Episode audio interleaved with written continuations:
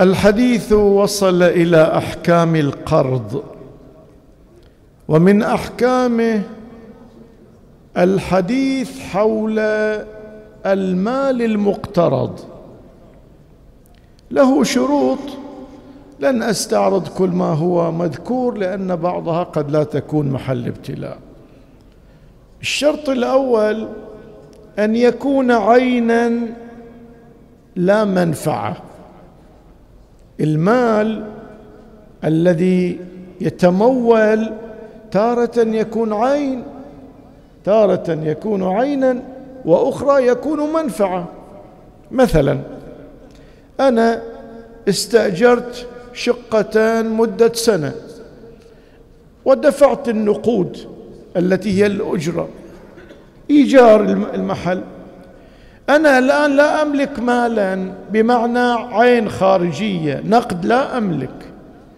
أملك منفعة الشقه سكناها لمدة سنة. هذا ملك هذا مال. هذه المنفعة لا يمكن أن تقترض. يجي واحد يقول لي تسلفني سكن الشقه شهر؟ لا هذه منفعة مو محل قرض. القرض محل الأعيان. إحنا عندنا في ثقافتنا إن القرض نقود. وهذا شيء مو دقيق ليس صحيحا. الاقتراض يتعلق بالأعيان المملوكة سواء أكانت نقدا أو كانت متاعا. يصير يعني واحد يتسلف مني مثلا تلفون يصير يقترض تلفون ها يعني يستخدمه ويرجعه لا ليست استعارة. القرض غير العارية.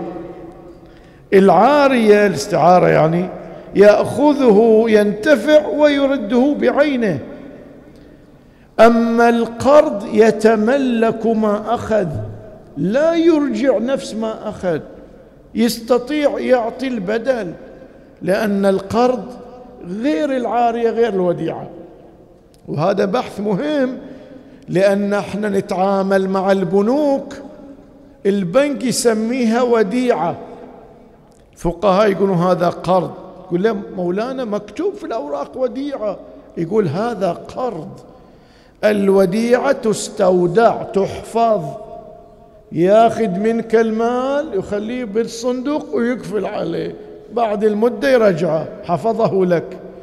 أما البنك يأخذ المال لا يعطيك المال نفسه يتعامل به ويقرضه الآخرين يستثمر فيه يعطيك بدله.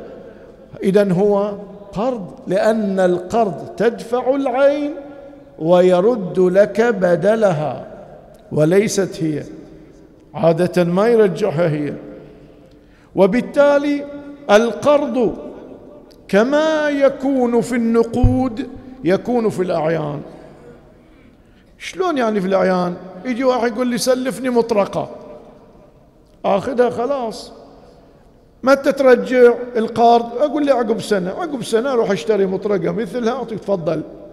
هذا دينكم هذا قرضكم. يصير. نعم هذا قرض.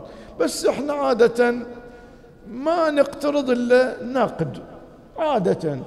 وإذا محتاجين جهاز نقول له نبي ناخذ الجهاز استعمله ونرجعه يعني ناخذه كاستعاره وليس كقرض. لكن شرعا يجوز الاقتراض إحنا نشوف ساعات بعض المحلات تقول له عندك كذا؟ قال كم تريد؟ كم واحد؟ يقول له خمسة. راح الدكان اللي جاب خمسة أعطاني. هو راح جاب بعدين وسلم جاره أبو الدكان الجار قال له تفضل أخذنا منك. يقترض منا عيان يبيعني إياها. ويرجع لي أعيان فإذا القرض يطال الأعيان المملوكة لا يطال المنافع. مثل تسلفني أسكن مكانك في الشقة اللي مستجنها شهر هذا ما يصير المنفعة لا يقع عليها. كما أن ما دام قلنا أن عين مملوكة ما لا يملك شرعا ليس محلا للاقتراض. لأن أهل الفسق والفجور ساعات يقول سلفني قوطي. شنو سلفني قوطي؟ يعني المحرمات هذا الخمر. الخمر لا يملك في الشريعة. ما يعد مالا. وبالتالي بالتالي ما يقع عليه الاقتراض. لا يقع. هذه طبعا مسألة يطرحون الفقهاء. لو واحد مسيحي أمهر زوجته لحم خنزير أو أمهرها خمورا يوم أسلم الآن لحم وفى لها يعطيها خمر يعني الحين مسلمة. هذا بحث يطرح هناك. فالخمر والخنزير لا يملكان شرعا فلا يطالهما الاقتراض. نجي الآن لسؤال. الآن قلنا أن الاقتراض يطال النقد ويطال الأعيان. هذه يفتح لنا مسائل. شلون يعني؟ الآن في سؤال يطرح. هل يتعين في المال المقترض أن يكون معلوما؟ يعني شنو؟ يعني في أشياء تعلم قدرها بالوزن وأشياء بالكيل وأشياء بالعدد. السؤال الآن جيت أنا محتاج عندي ضيوف ومحتاج أتسلف خروف. أريد أقترض خروفا لذبحة أقدم من الضيوف. الآن يصير أقول لي يا فلان بسرعة بسرعة ضيوف في المجلس عطني هالخروف سلف.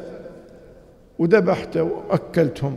هذا خروف يمكن اقتراض خروف؟ فقهاء يقولون نعم هذا عين مملوكة فيمكن. زين كيف أرد له؟ كيف أرد؟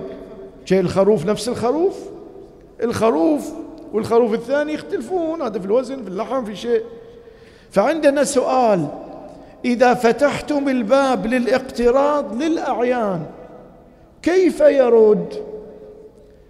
هنا قال الفقهاء المال المقترض على قسمين. القسم الأول ما يسمى بالمثل هذا إحنا سنين في الحوزن نسمعها. عادي عندنا. هالزمن اختربت في لساننا. المثل يعني الشيء الذي له أمثال. مثل الآن هالأجهزة. هذه أجهزة تسويها بالضبط. تلفون نفس الثاني بالضبط. الأول القماش يسوونه بالحياكة بالإيد. تشوف بعض القماش فتحاته واسعة بعضها ضيقة لأنه بالإيد مو دقيقة. فبعض الفقهاء كان عدة من القيمة يعني هذا ما في مثله. اليوم صار بأجهزة دقيقة صار مثلي. يعني إذا كان المال المقترض له ما يماثله في المواصفات والجودة حينئذ هذا إذا اقترضت ترد ترجع مثله تروح تشتري مثله وتدفع. قبل قليل جبت مثال مطرقة. المطارق في نوعية بالضبط نفس الشيء. أنا اقترضت منك مطرقة واستعملتها واستعملتها. الحين أروح أشتري جديدة أعطيك مكانها. هذه مسألة يغفل عن الناس واجد. يجي مثلا يكسر تلفون آخر. يقول له كم صار لك؟ لا إذا أتلفت مال الغير وهو مثلي أغرم له مثله. وإذا قيمي يعني ما في لي مثل بالضبط أدفع قيمته.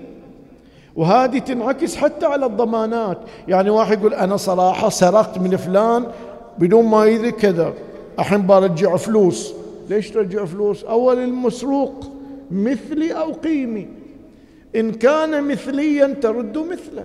إن كان قيميا ترد القيمة. فهذه مسألة تنعكس على عدة أبواب. فإذا ما كان مثليا يرد مثله وما كان قيميا يرد قيمته. هذا بعد يفتح باب. ما هو؟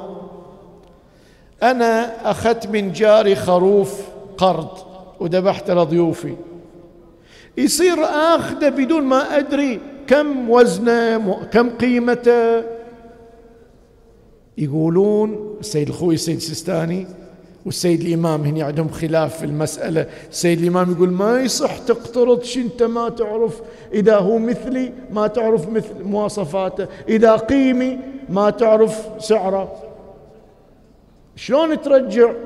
وأنت ما تدري كم صار في ذمتك. فإذا أردت أن تقترض قرضا صحيحا فعليك إذا كان قيميا أن تعرف قيمته وإذا كان مثليا تعرف مواصفاته حتى تقدر ترجع. هذا السيد الإمام يقول ما يصح القرض ما تدري ما يصح. يعني واحد يقول أنا خلني الحين أذبح الخروف بعدين أسأل عن سعره وشي يقول له السيد الإمام ما يصح. سيد الخوي سيد سيستاني يقول القرض يصح إذا ما تدري. لكن يجب أن تتعرف على المقدار لأجل السداد مو لأجل صحة القرض، القرض صحيح، يعني واحد يقول أنا اقترضت الخروف واعرف تماما مواصفاته، عقب ما ضيوفي يأكلون ويمشون أروح لحج فلان أقول له الخروف بالمواصفات كم يسوى؟ بعدين بعرف بدفع. سيد الخوي سيد السيستاني يقول صحيح القرض صحيح. ما يشترط تعرف عند الاقتراض. أهم شيء تقدر تسدد صح. وده أنت بتسدد صح. سيد الإمام يقول لا لا قبل لا تقترض لازم تعرف. ما يصح القرض إذا إحنا لازم نعرف اللي بقترضه كم. الحال واحد الحال واحد شيء والفقهيات اللي تنظم حياة الناس وتبعد عنهم المشاكل والمنازعات شيء آخر. لأن ناس وايد قال ما بنختلف وتالي اختلفوا. يبقى عندنا أسئلة أيضا ترتبط بهالبعد وهو وهما بعض اليوم بعض من أجله. الآن القيمة الخروف. الخروف قيمي مو ما لي مثل بالضبط. قيمة يوم اللي اقترضنا. لو يوم اللي جيت بسدد يوم اللي اقترضت الخروف أربعين دينار. ولا جيت بسدد اللي يقولون الملاحة الدولية فيها اضطرابات والخرفان ما توصل وصار ثمانين دينار. أدفع الآن هو؟ أربعين. يوم اللي أخذت لو ثمانين يوم اللي برجع. وإيش تقولون؟ يقولون أربعين. ليش أربعين؟ لأن القيمي بمجرد تقترض وتستلم اشتغلت ذمتك ليس بخروف بل بالأربعين دينار. ذاك اليوم أربعين. لك أربعين. فأنا الآن في ذمتي أربعين. لكن لو مثلي أشتري مثله وودي. المطرقة اشتريناها كانت بدينار يوم آخذها من عنده يوم اتسلفها اقترضها بدينار. يوم جيت بوفيه رحت ادور كلهم يقول أربعة دينار. أشتري أربعة دينار مطرقة وأجيبها لأن ذمتي فيها مطرقة مو مو دينار. فإذا في المثل أنا أغرم له مثله. في القيمة قيمة الشيء يوم الاقتراض والقبض مو يوم اللي بسدد قرضي. هذه نقطة. في نقطة ثانية من أجلها إلى بحث بيجي. وهذه محل ابتلاء واجد. ألا وهي لو تنزلت العملة. أنت متسلف مني ثلاثمائة دينار كانت راتب وكيل وزارة. وحين بترجعها لي هذه مساعدات. صارت تراب صار ثمنها قليل. هل يكفي أرجع ثلاثمية أو لا هذه مسألة من نشرحها ينبغي يوم نفصل فيها. إذا حتى القرض النقدي قد يتنزل سعر العملة مثل في إيران.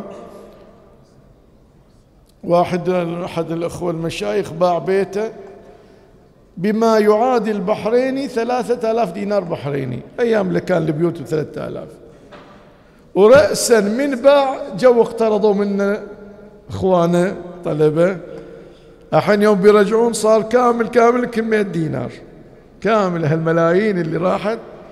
هل هذا يعني التضخم اللي صار هذا يأثر؟ ما يأثر هذا بحث لازم نطرقه لأن تصير نزاعات بين المؤمنين فيه إن شاء الله بيجي.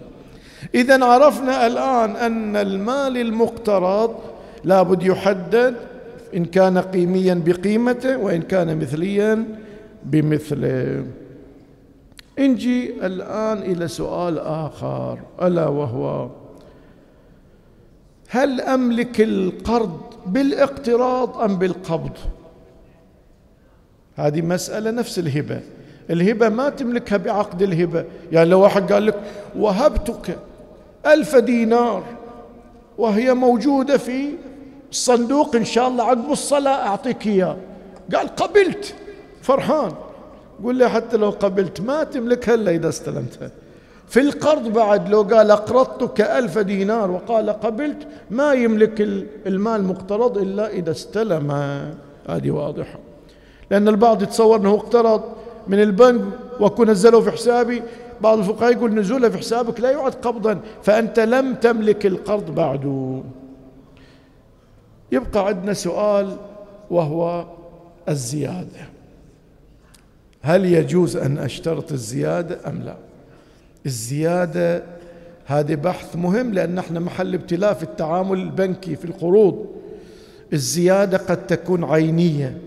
أعطيك مئة ترجع مئة وعشرة. هاي زيادة عينية. قد تكون زيادة عمل. أسلفك تشتري لك سيارة لكن أشترط عليك شهرين تمر علي توصلني الشغل. هذا صار بيرجع فلوس السيارة وبعد شهرين سايق دريوي عندي. هذا عمل ساعات منفعة. أسلفك بس تعطيني الجهاز الفلاني أستخدمه شهر هاي منفعة جهاز وبعض الأحيان انتفاع. تخلي أرضك أرهنها عن ديني اللي عند الأفلان هاي ارتفاع بأرض كرهن. اللي عندي زيادة أنواع. بعض الأحيان الزيادة لي. بعض الأحيان البنك يقول أنا ما أخذ ربا. إذا تتأخر تدفع زيادة مو لأن حتى يصير ربا. لصندوق الصدقات التابع للبنك. هل هذه ربا أيضا أم لا؟ إذا عندي تساؤلات. ما هي الزيادة الربوية؟ هل هي العينية أم تشمل المنفعة؟ أم العمل؟ أم الانتفاع؟ أم حتى الأوصاف كما سيأتي؟ أم حتى إذا كانت لغير المقرض؟ كل هذه المسائل إن شاء الله نطرحها الأسبوع القادم. والحمد لله رب العالمين. وصل اللهم على محمد وآله الطيبين الطاهرين.